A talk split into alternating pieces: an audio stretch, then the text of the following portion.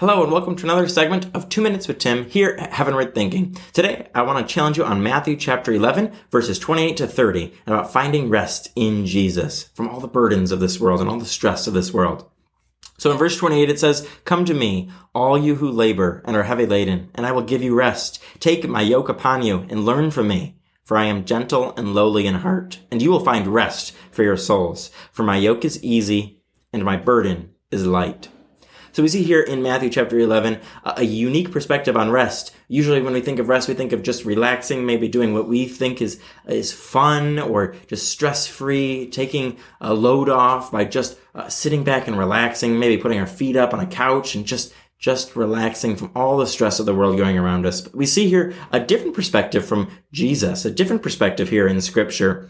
We see that the real true way to find true peace and rest um, and, a, and a relief from our burdens is by laying them down at the feet of Jesus and by taking upon ourselves the yoke of Jesus and, and following after him. We're not told to just go rest, do whatever you want, but we're told follow Jesus, be on mission for Jesus, take his yoke upon him and learn from Jesus to follow Jesus each day. Come to him. Make sure that we're coming to Jesus, not just going and doing whatever helps us uh, by just relaxing, but what will truly help us permanently, not temporarily. Relaxing is good. Relaxing uh, helps us temporarily, but permanent rest is found in Jesus, where we can have Jesus living inside us, changing us each day and guiding us forward each day so that we can trust in Jesus each day as, as all the stress comes our way. We can find rest and peace in Jesus amidst all of the stresses of life. We live in a crazy world with all kinds of crazy stresses. We have all kinds of responsibilities. But if we follow Jesus and do what he has asked us to do,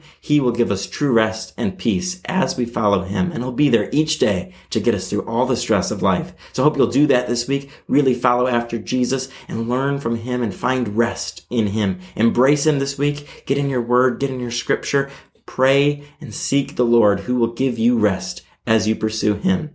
And join us next week for another episode of Two Minutes with Tim here at Heavenward Thinking.